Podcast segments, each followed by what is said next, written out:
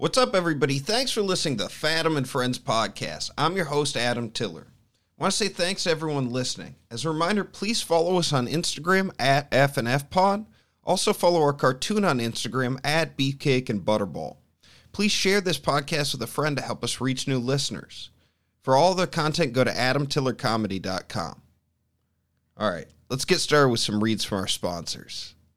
This episode is brought to you by Taking a Break from Social Media.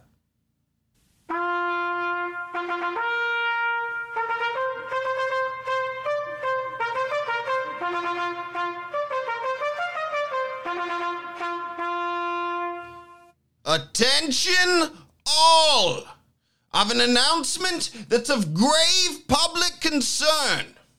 I've decided to take pause from all media that is social. My mental health is in a perilous state, and I believe that social media is to blame. As a result, it's necessary for me to break away and look in, not out. And for that, I must go. Please do not unfollow me.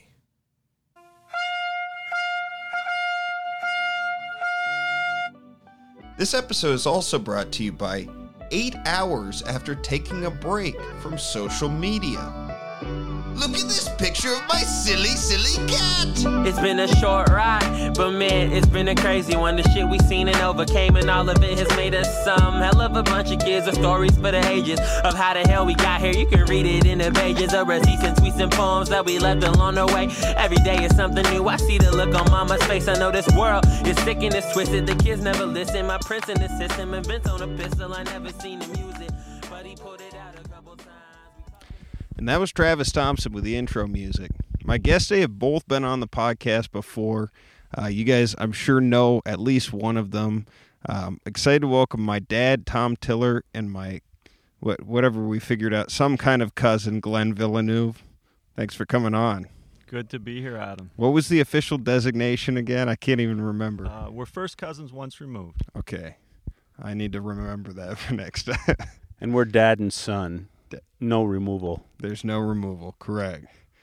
So we're recording today uh, from the Brooks Range. We've been here for about two days. It's like a blip compared to what you did out here, but it's been really fun. We've been walking around, uh, hunting some moose, at least for the cameras, and we saw some sheep this morning. But we, we both of both Glenn and my dad have been on, so we're just going to kind of talk a little bit about life lessons, experiences, things like that that we've been talking about on this trip. So if you don't like it, sorry. it's it's we're, we've been 2 days in the woods and uh it was the best we could come up with. So hopefully everybody enjoys, but what uh what have you liked most from being out here, Dad? Well, it's been awesome. Uh, I've uh, wanted to come out here for a number of years. I've talked to Glenn for a long time, and this year happens to be my 60th birthday. And so I kind of designed a trip with some excellent adventures, and one with each of my three sons. And so for Adam, since he knew Glenn and and uh, had him on the podcast, and that all went great. We thought it'd be fun to to come up to a very remote part of Alaska and see firsthand where Glenn spent so much time here. He's not on the show anymore. It's a little bit of uh, a, a deal in the past, but it's been great fun to to just hear about his time out here and to get to know this most beautiful part of, of Alaska. Yeah, and for anybody listening, we're going to be cutting up a lot of the footage we have. So make sure to check us out on YouTube because there's going to be a lot of video. We're recording video here. We might have some technical difficulties at some point, but I think some of the footage we caught captures pretty well just how I mean it's insane out here. It's crazy nice. We were on the canoe today. What was it? 5 miles that we covered probably? We might have done five miles today, and uh, for me, it's great because I haven't been up here at my camp for about a year. So it's great to be back. I'm living a different lifestyle now, but I have so many great memories up here, and I'm just really thankful that you, Adam, and you, Tom, were able to come up because, you know, you guys are family, but the way it is, geographic separation and all, we really haven't gotten to sit down together and have conversations for maybe 30 years Right. like we've been doing on this trip. So it's really been a special time. It's been a lot of fun, and I'm just really happy to have you here. I always love people showing. I always love showing people this this part of the world because not too many people have ever had the chance to come here. And it's a special place. Quick question, Glenn. Right now, what, what's your best guess as to how close is the nearest person? We're sitting on the side of a just unbelievably idyllic lake in this unbelievable mountain range uh, called the Brooks Range in northern Alaska. Where, what, what's your best guess? Is it uh, across the street? Is it uh, down the block? Where's the closest uh, next human? It's hard to say for sure. When a plane flies over, I always say those are the closest people right there, five miles up. Um, there is a mine over this way now, about 15 miles or so. Um, there are probably some people down there. Yeah. Um, but you go over this way, it's about a 60 mile walk to the nearest road where you, you're going to find people occasionally. There's trucks going up and down the Haul Road. You know, not a lot of people over there. No town for Yeah. probably oh, in a straight line, it must be over 50 miles to the nearest town that way, to a small village of, you know, 15, 20 people. And there's another village over this way, about 75 miles. Yeah. And we're a couple hundred miles from the closest city of any size, Fairbanks. Right. Yeah. Yeah, we had to take two different planes to get here. So the first was a caravan from Fairbanks to Bettles, right? That's That- right. I got Yeah, the the- name. the It- big- I've been calling it Bellows the whole time. but and then the second was after a reasonable delay, we flew from there to uh, just right here on the lake. On a float plane. Yeah, which was a Beaver. Beaver. Yeah, it was. We we kept a a safe altitude. What I mean, we how high were we above the ground at times? Would you say? Uh, 25 feet. We were really low, Yeah, getting over some of those mountains, and there was clouds above. But uh, to sum it up, it was a big project just to get out here, wasn't it? I mean, we've been Sure was. talking about this for weeks, Yep. making plans and arrangements and chartering airplanes, and it's not simple to get here. No, but it's sure worth it. It's it's gorgeous. Yeah, and it's. I mean, we immediately got out. We, I mean, we set up the tents and stuff, and then we started walking around. And I mean, you showed us a bunch of stuff last night, and I mean, I I didn't prep as well as I should have for last night. I mean, I I went to sleep. I mean, my dad was out. I don't know. It was like nine thirty, ten o'clock, and by midnight, it felt like it was. I mean, how cold was it when you woke up for the lights, the northern lights? Oh, it was it was already pretty pretty cool out. I think it was down around freezing or colder. Yeah, It certainly got well below freezing last night. Yeah, Must- there, we saw ice on several of the uh, on everything this morning. There was frost, and uh, and then we saw ice even this afternoon in some of the small areas of water. So it was, I would guess, it was 10, 10 15, 20 degrees somewhere in that Yeah. ballpark. but when we got here last night, I mean, it was about the same as now. What is it? Yeah, there's a big big difference between morning temperatures and afternoon temperatures at this time of year. I learned that the hard way. I my my sleeping bag, I hadn't figured out all the technology quite yet, and I I mean, I was stuffing everything over my head, and I mean, I'm surprised I didn't suffocate in the sleeping bag last night. But it was cold. It was. Yeah. I mean, it was the coldest. I wanted to go out and look at the lights with you. And I tried to stand up, and I just my feet went out from underneath me in the tent. I'm like, "There's no way I'm going out there." but it's pretty wild. That was a beautiful aurora show last night. I'm really glad you got to see it, Tom. First time you saw the auroras in First your life. time, 60 years old, never seen the Northern Lights, and what a spectacular display. I heard the audio of you looking at it because you went out there and it was a lot of wows. And then, okay, and you kind of And then it was it was cold too, Yeah, so it was a short show, yeah, but it was it was a lot of fun. yeah. What did you just go out there in uh, a jack or what were you wearing out there? No, I just had I had some sweatpants and a t-shirt and uh, some uh, boots, I think, and uh, I was trying not to kill myself because it's darker than hell, and and we're we're roughing it. We're we're not in a park here. This is uh, not a place you'd want to ever you know fall, get hurt, whatever. And uh, so went out and, and saw him, and it's just a spectacular thing. I got some great photos that maybe we can put up on the on the site or on YouTube or whatever, and so people can check them out. I'm, I'm sure people have seen uh, photos of the Northern Lights, but those that haven't seen them, up here is is maybe as good a place as there is in the world to see the Northern Lights. How often, like, were you? How often do you see them? It's a, a real common sight out here, especially at this time of the year around the equinox. So you got the northern lights, you got these mountains you're looking at all the time, even when the lights aren't out, just the star filled sky with no light pollution at all. And the wildlife, like we've already been seeing. I mean, you're just surrounded by beauty out here. That's one of the aspects of this spot that I always loved was just the aesthetics of it.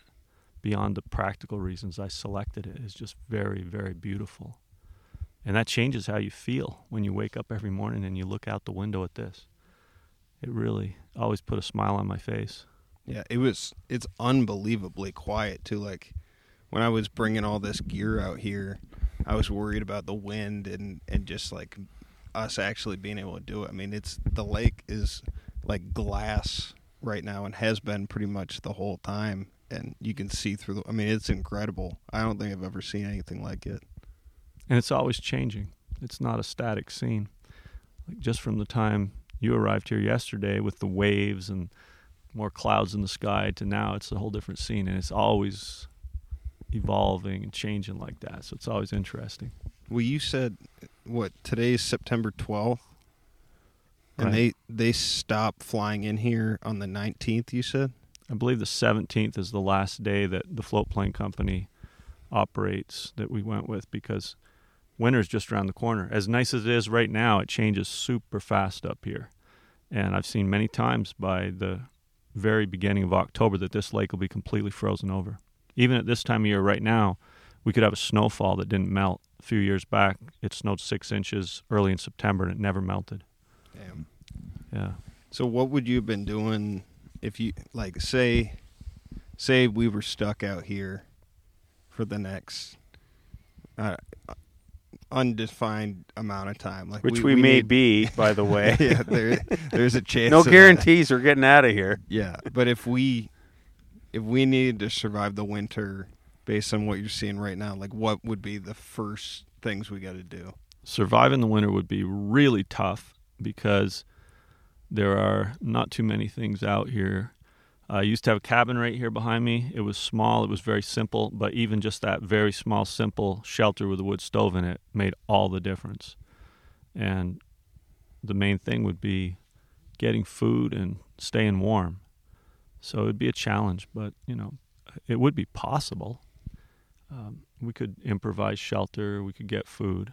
I've done it before out here where I lived really rough for long periods of time had minimal store bought supplies and made it through. But uh, to tell you the truth, once was enough. One winter, uh, right on the edge, having a hard time getting enough to eat. It was a great experience. I learned a tremendous amount, but I don't need to do it again. yeah. We've been talking a lot just on the canoe today about sort of uh, what's on your radar in the future and stuff. And you've been talking about one of the things you really liked about the show was communicating with audiences and having that uh, that interaction. Like, can you talk a little bit more about that? Because, like, I've obviously you shared a lot of stories, and you talked about that in the episode with May about like you know figuring out stories and what you wanted to tell audiences. But like, what is that? Outside of just the TV part, are you interacting with people after the shows and like on social media and like I've I've always been curious what kind of feedback you get from people. Well, I got a lot of feedback from people that watch me on television and it's just been a great opportunity to communicate with people, you know, try to teach people some of the things that I learned out here. Uh, in a lot of cases, people have told me they've been inspired by what they've seen that I've shared. So the communication with people has been a primary motivating factor behind decisions I've made for you know the last ten years or so. Um, I spent a number of years out here without much contact with the outside world, and it was really important to me to experience that and to learn what I could from that. But I knew that that was a temporary phase, and that really, you know, without sharing it and somehow bringing what I had learned to that, learned from that to a wider audience, that it, it really wasn't that meaningful if it was just my experience. So, mm-hmm. um, that's what I tried to do with television was take people along in the adventure and share things that I was learning all the time and experiencing out here. And I got a lot of feedback from people over the internet, social media, and just in person. Um, all of it nice, I'm sure too. Right? There's of no... course there there are people that are negative, and um, you know you always run into that. But really, that didn't bother me. I mean, it was that too was a good learning experience. That hey, there's some people they're just in a bad mood, and you know that in some cases the way they're going to stay but a lot of times people would see certain things on the show that they would have a negative reaction to and i found like just talking to them that a lot of times it, it didn't take much explanation for them to really have a reversal of opinion mm-hmm. in many many cases people were like oh hey thanks for explaining that i didn't understand so i mean that all kind of goes with the territory when you get into reality television that you get some negative feedback, but the overwhelming majority of it was positive. And uh, it was always really interesting to see how diverse the audience was too, because when I would travel, sometimes I'd run into just so many different types of people that said that they watched the show and found it interesting. You know, it was just us walking at the gun range the other day. Some guy came up to you, "Are you Glenn?" Like so, that was. I mean, just different, you know. And you said that that happens a lot less now compared to what it was originally. Well, when I was on the show, a lot more people would come up to me than they do now, but I still, you know, get people talking to me pretty regularly about watching me on the show either because they remember it from years ago or because they're seeing reruns or they're seeing it on the internet for the first time. Mm-hmm. But yeah, at the peak, I mean when when the most people were watching it, it, there were there were quite a lot of people that would talk to me when I'd go out, and it was always fun. I, I really like meeting people. I I never I didn't have to worry about getting too many people recognizing me. I mean, it's just a little reality TV show. It's not not like it inconvenienced me or anything. Yeah. But it was always fun to meet people. It still is. I haven't traveled much recently out out of Fairbanks, so when I traveled is when I seem to even run into more people. I guess took I took one road trip across the country, and it was like everywhere I stopped, people were talking to me. That was yeah. that was fun. Yeah, I one thing we were talking about last night to and this morning a little bit was like we're out here and we have basically I mean this is the most technology we probably have out here a couple cameras and recorders and the sat phone that you have.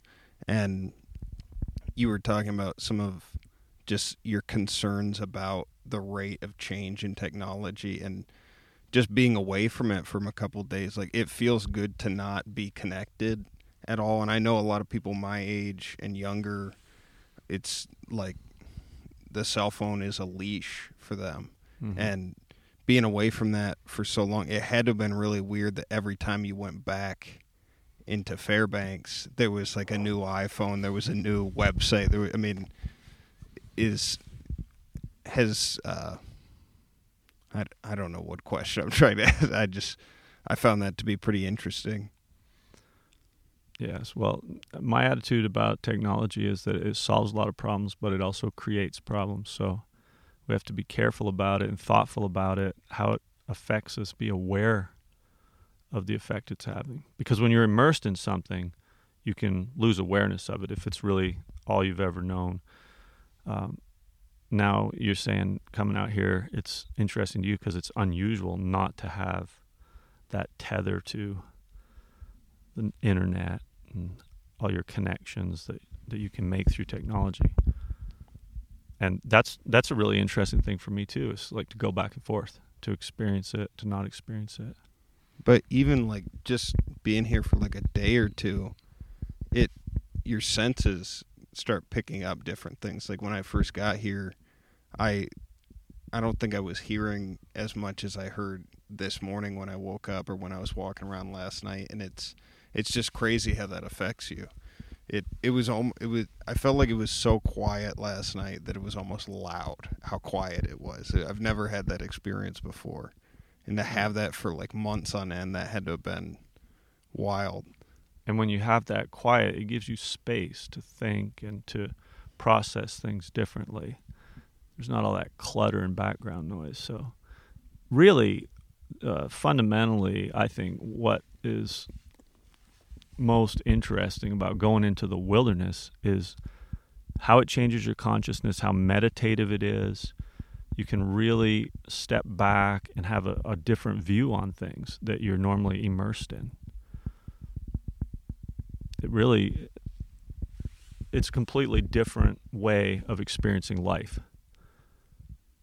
If you're out here Doing the nature boy if you thing. can if you can let go of all that other stuff i mean in some cases you might have to be out here for a while to really let go but uh, you can just get into a whole different state of mind different things matter to you well, you were saying everything happens in these like intense short bursts too. So yeah everything's like completely quiet and still and then all of a sudden there's high amounts of activity. exactly there is action and excitement i mean it can get extremely exciting out here It Really did today fast. a couple times where Yeah. we came across a moose and was just went from nothing to a hundred immediately. Yeah, there's a moose right there running in front of us.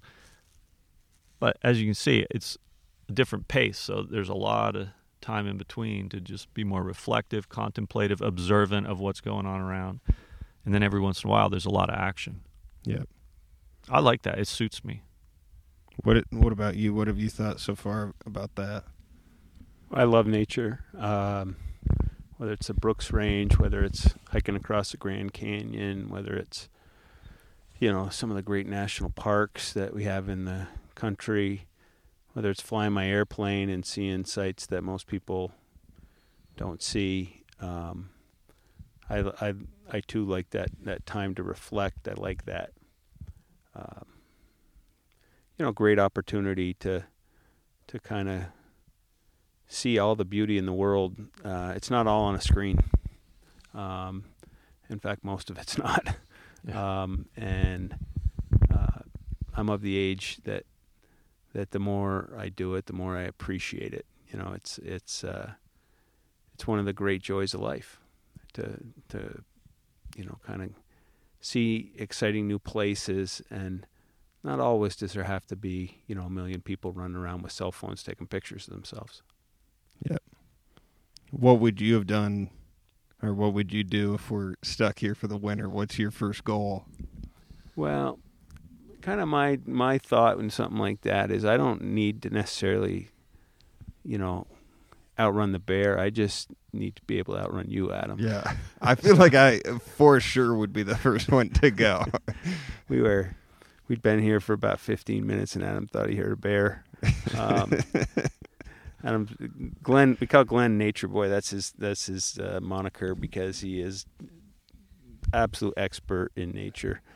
Adam might be at the other end of the I- spectrum. um, I'm somewhere in between those two guys. Um, you know, I I think uh, we have three intelligent, capable people here, and we would figure it out. Um, there's no doubt in my mind we'd figure it out. Would it be uncomfortable? Sure, would. But you know, people have been coming here for thousands and thousands and thousands of years, and they figure it out. And we're we're not a bunch of incapable dummies, especially Glenn with all the experience that he's had here. Um, I faced a few problems in my life too, and uh, confident that we'd figure it out. I I did not understand. I mean, we were walking around last night, and you were talking about how long people have lived in the Brooks Range, and like just I mean, how long did you say it's been? Like Something around 14,000 years, I would say, that uh, people have lived here. They've found archaeological evidence in different areas. And you found stuff too, like you were talking about the the shells that you found. The I found a cartridge over on a mountain here that was, you know, probably pretty early in the 20th century. Somebody shot it off up there.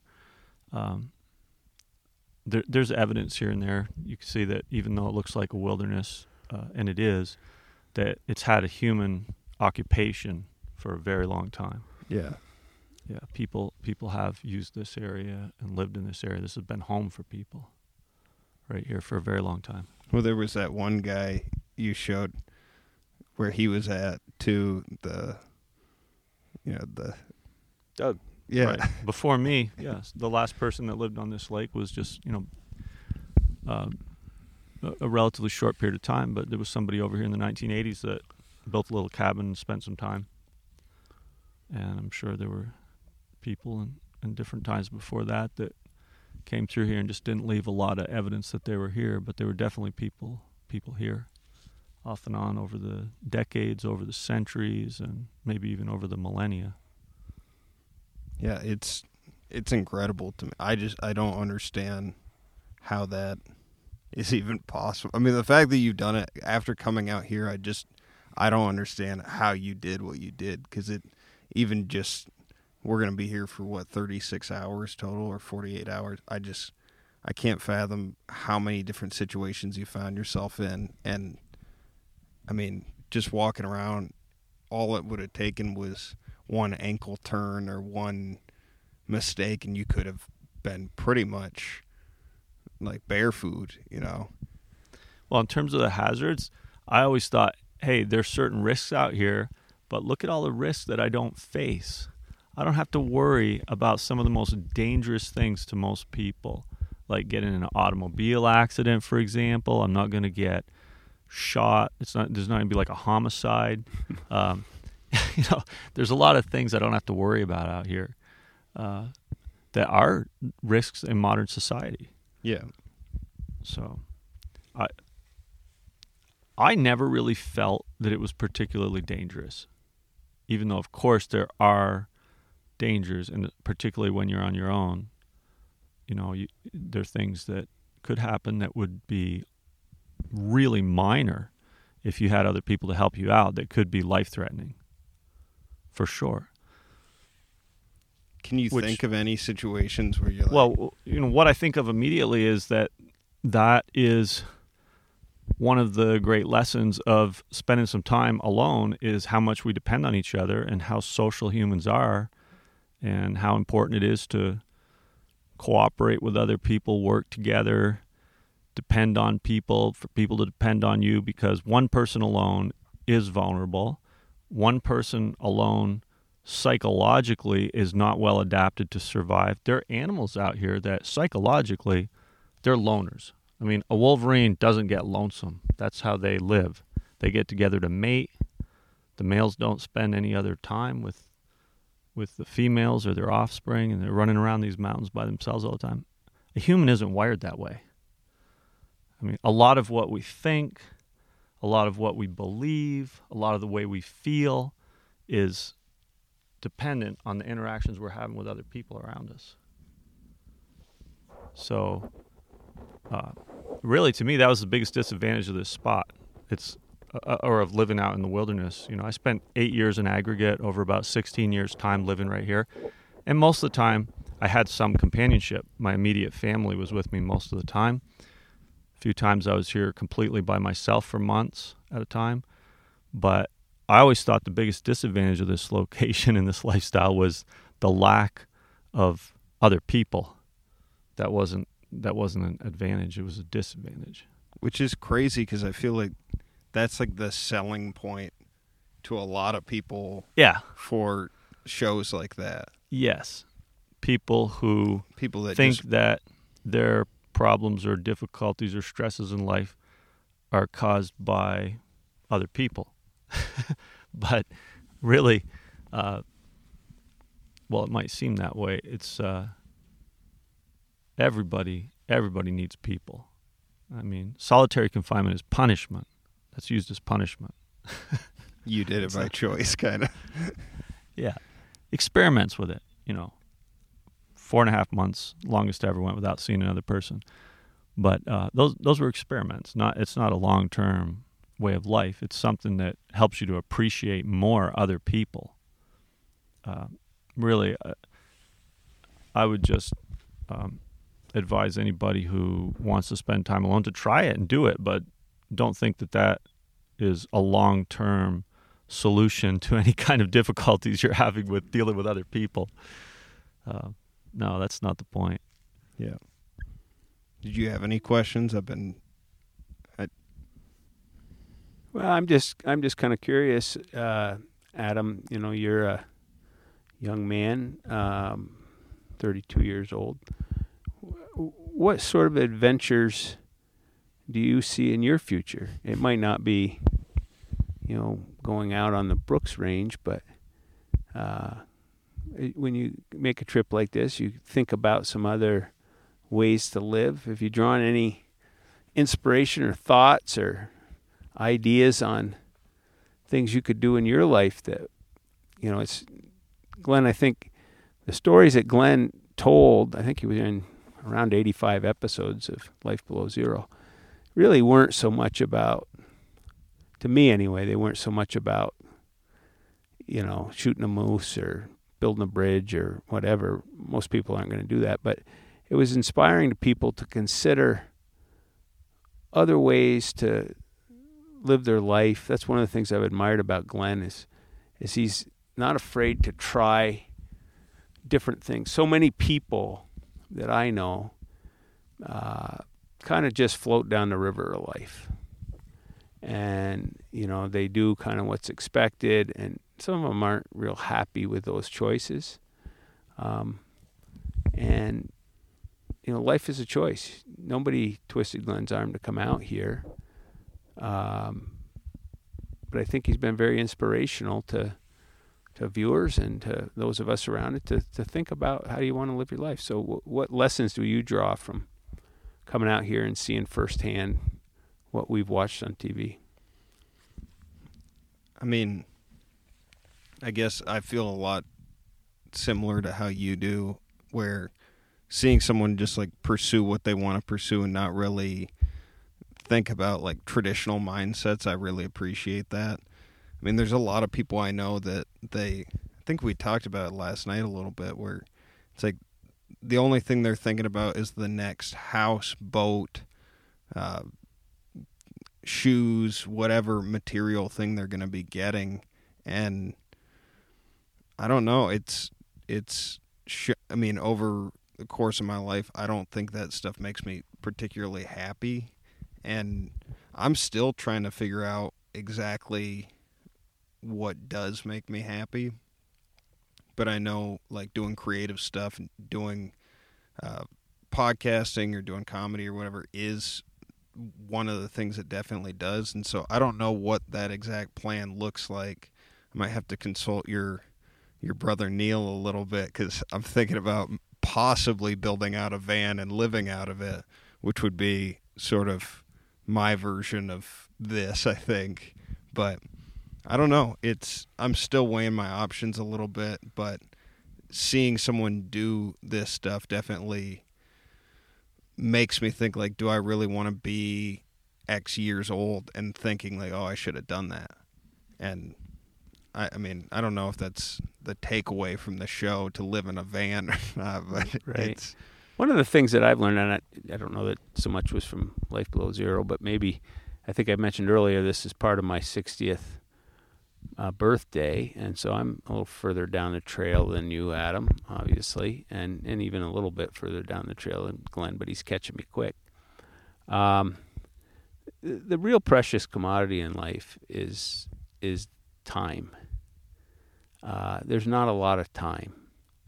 Uh, you know, people chase money and they chase it hard. And I would guess, you know, 90, 95% of the people are chasing money and, you know, stressed out to the max and, you know, juggling the kids and the job and this isn't right and that isn't right. And uh, it's not going great for a lot of people. And, you know, uh, I'm not sure there's a huge relationship correlation between happiness and money. Uh, I know people that are extremely wealthy that are just miserable, and I know people that don't have two sticks to rub together that seem awfully happy. It, time is a precious thing, and, and really thinking about how you want to spend your time, who do you want to spend it with, how do you want to make a difference in the world, uh, who do you want to help, how do you want to help them. Um, to me, that's that's uh, a big lesson, and, and it's just reinforced by coming out here. Um, it's been a lot of fun. Um, you know, get you thinking. Okay, you know, tomorrow I got a choice. Well, am I going to spend it? And and uh, we all do. Yeah, I agree. And it, I think going off of that is just who I'm spending time with is probably the biggest thing for me. Like what you were saying about being out here and being by yourself. I am somebody that likes to be alone, but also being around other people and people that I don't know, don't take energy away from you that are inspiring or or interesting or, or driven or whatever that looks like. It's it's easy to kind of fall into being around people that are in negative mind spaces and not trying to do anything. So I don't know. This is a good place to come and just reflect on things, isn't it? Look back at life and think about what you want to do next. Like Tom, you're 60 years old, and you know you lived a very different life from me. But it's just been awesome for me to come out here and listen to these stories you've been telling me about running businesses, being a CEO of a public corporation, what that involves. I mean, it's just fascinating, and I get a lot of inspiration from your stories and from your knowledge that you've gained during your life. It's it's not so much what you do in life; it's how you do it, you know. And just listening to things that you learned that I would never do. I mean, I would never live that lifestyle that you've lived and do those things. But you come to some very similar conclusions that I've come to living sure. my lifestyle. Right. Yeah. Yeah. I think I think one of the things that I've learned, you know, we, we all go through frustrations in life, and and uh, you know, if this person would, if my boss was just better, or my girlfriend, or my wife, or my boyfriend, or my dad, or my whoever would just do something different, you know, my life would be better. Mm. And after trying to solve those puzzles for 60 years, I think the place to focus your time and energy is on yourself. How do you improve yourself? Farm your own land. You know, uh, what can you do today that'll help make you better for tomorrow, next week, next year? And that can be in many different areas. It can be in health and exercise and fitness. It can be in learning. It can be in community service. It can be in, you know, hundreds probably of different ways. But trying to improve yourself, trying to trying to be a better person, trying to be kinder, trying to be uh, more helpful, trying to be a member of society. You know, contribute in some way. Uh, nobody's going to solve all the problems we got. We got plenty of problems, but you can help on some. And uh, I think that's a that's a big big lesson of uh, of 60 years is uh, trying to improve. Yeah. I don't I don't know. I I'm kind of like it's funny cuz you were saying you know the meditative reflective environment here like i i've been trying to think of like specific things to talk about for this episode and it's like i just it's been really peaceful being here and i I personally kind of have a lot of noise back at home right now, and coming here, it's it's like I've been racking my brain on specific things to ask you, but more than anything, I just want to say thank you for having us up here, and you know, thanks for you know setting up the whole deal, and it's been a lot of fun, and I don't know if I want to stay a whole lot longer. Whole winter, yeah, the whole winter might not be a good deal. But I really appreciate you know you coming on the pod and you as well, Dad. Thank you. Well, you might be a faster learner, Adam. You might not need to stay here that long to pick up the lessons you can ga- gain from being here. Yeah, thanks, Adam. It's been uh, great. You know, as as life gets busy and you move on with your career and all the things you got going on, it's a great opportunity for a dad to spend a few days with his son. And uh, I've had a chance to do it with you, and all uh, your older brother and now uh, coming up or your younger brother, and that's been a a great treat uh, to celebrate uh, to celebrate my birthday. And um, I know you'll promote my T-shirts. There's a there's a T-shirt special T-shirt that I know Adam's going to wear for the pod. Chase Uh, designed it. yeah. Or- Yeah, the graphic artist for the for the podcast did it. He did a fantastic job, and uh, we just need Adam to model it, and uh, and I think everything will be good. Sounds good. Well, thanks guys for coming on. Appreciate it. Is there any final words or anything you guys want to say? Well, no, just thank you for doing the pod from up here. I mean, we talked a couple times, and it gets a little stale being indoors all the time, doesn't it? Yeah. it's nice just come out and Take the show on the road. Enjoy the Absolutely, sunshine. try something different. Live Make from the Brooks Range. branching out. Yeah, experiment and uh, try to make your life better. And uh, you know, not everything will go perfectly, but uh, things will improve over time, and it's great. All right, guys. Well, thanks for coming on. As a reminder, everybody, if you enjoyed this episode, please make sure to follow us uh, on Instagram at FNF Pod. Also, rate and subscribe to us wherever you get your podcasts. Uh, we're going to leave you with Jaga. I just make the waves, I don't write them. I can hear the lyrics in my spirit as I write them. Why you wanna walk and talk just like them? I can't get caught up in all the hype and the excitement. I just make the waves, I don't write them. I can hear the lyrics in my spirit as I write them. Why you wanna walk and talk just like them? I can't get caught up in all the hype and the excitement. My wave pool, my wave pool. Welcome to my wave pool, my wave pool. Welcome to my wave pool, my wave pool. Welcome to my wave pool, my wave pool. Welcome to my wave pool, my wave pool. Welcome to my wave pool, my wave pool. Welcome to my wave pool.